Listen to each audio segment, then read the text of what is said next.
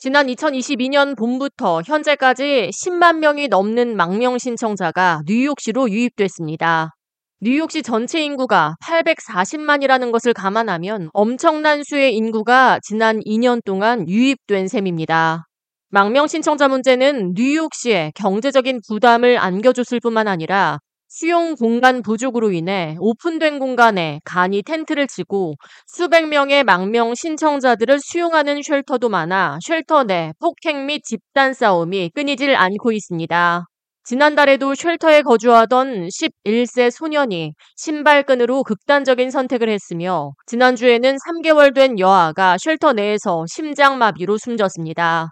또 랜덜스 아일랜드에서는 폭행 사건이 끊이지 않으면서 이달 초 24세 남성이 칼에 찔려 사망한 데 이어 지난주에도 두 명의 망명 신청자 간에 발생한 언쟁이 집단 싸움으로 번져 18명이 체포되기도 했습니다.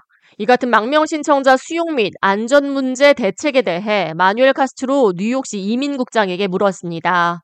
그는 내 안전이 가장 중요한 것을 알고 있다며 인권 존중을 최우선으로 생각한다고 말했습니다. 이어 내 망명 신청자들의 안전과 또 보호소 인근에 거주하고 있는 주민들의 안전 보장을 이민국에서는 가장 중점적으로 모니터링하고 있다고 전했습니다. 그는 극도의 스트레스와 어려움을 겪고 이곳에 도착한 망명 신청자들에게 최선의 대우를 제공할 수 있도록 연방정부가 보호소와 뉴욕시를 지원하고 이들이 합법적으로 일할 수 있도록 해줘야만 이 문제가 해결될 수 있다고 강조했습니다. Public safety is our biggest priority, including in our shelter system and in our humanitarian response centers. And so we're doing everything we can to make sure that both asylum seekers and all of our communities are safe. Federal government does more to support New York City and also the migrants, especially getting them the work permits they need so they can get to work and stabilize their life. 마크 레빈 맨해튼 보로장에게는 맨해튼 교통혼잡세 시행으로 인해 뉴저지에서 출퇴근하는 수많은 한인들이 부담을 느끼고 있다는 현실을 지적하며 이와 관련된 법적 소송 문제에 대해 물었습니다.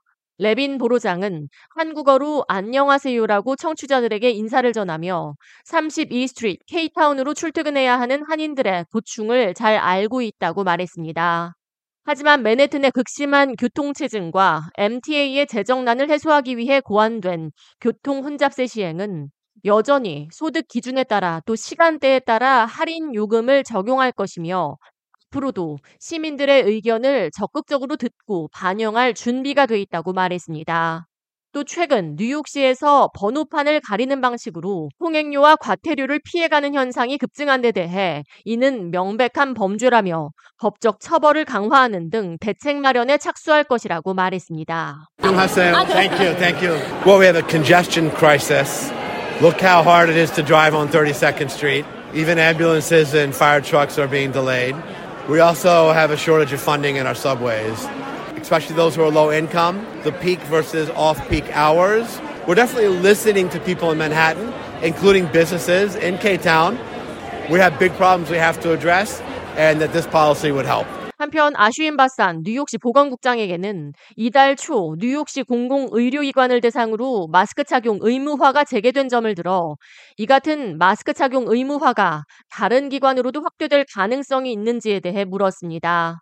바산국장은 뉴욕시 공공의료기관과 요양원, 의료진, 환자를 대상으로 마스크 착용 의무화를 재개한 것은 취약계층을 보호하기 위한 조치이며 면역력이 약한 계층과 이들을 돌봐야 하는 의료진들을 바이러스로부터 지켜내기 위한 것이라고 강조했습니다.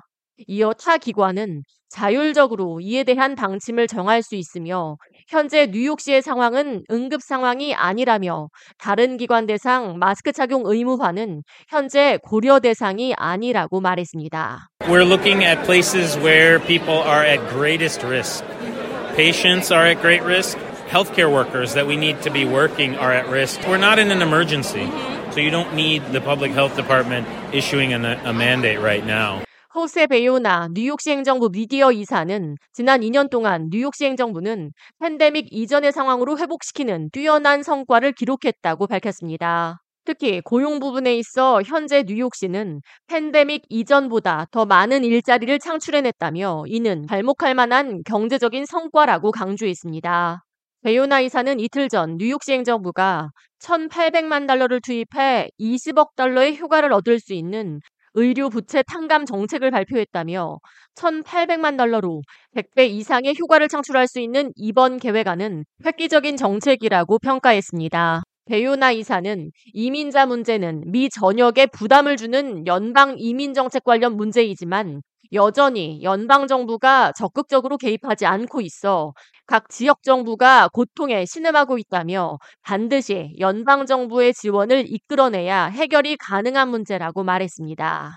We brought New York City back in shorter time, but you can see now that we have more jobs than before the pandemic and in only two years. Can you imagine what is the investing $18 million in a program and you're getting a $2 billion benefit? K-Radio 이하예입니다.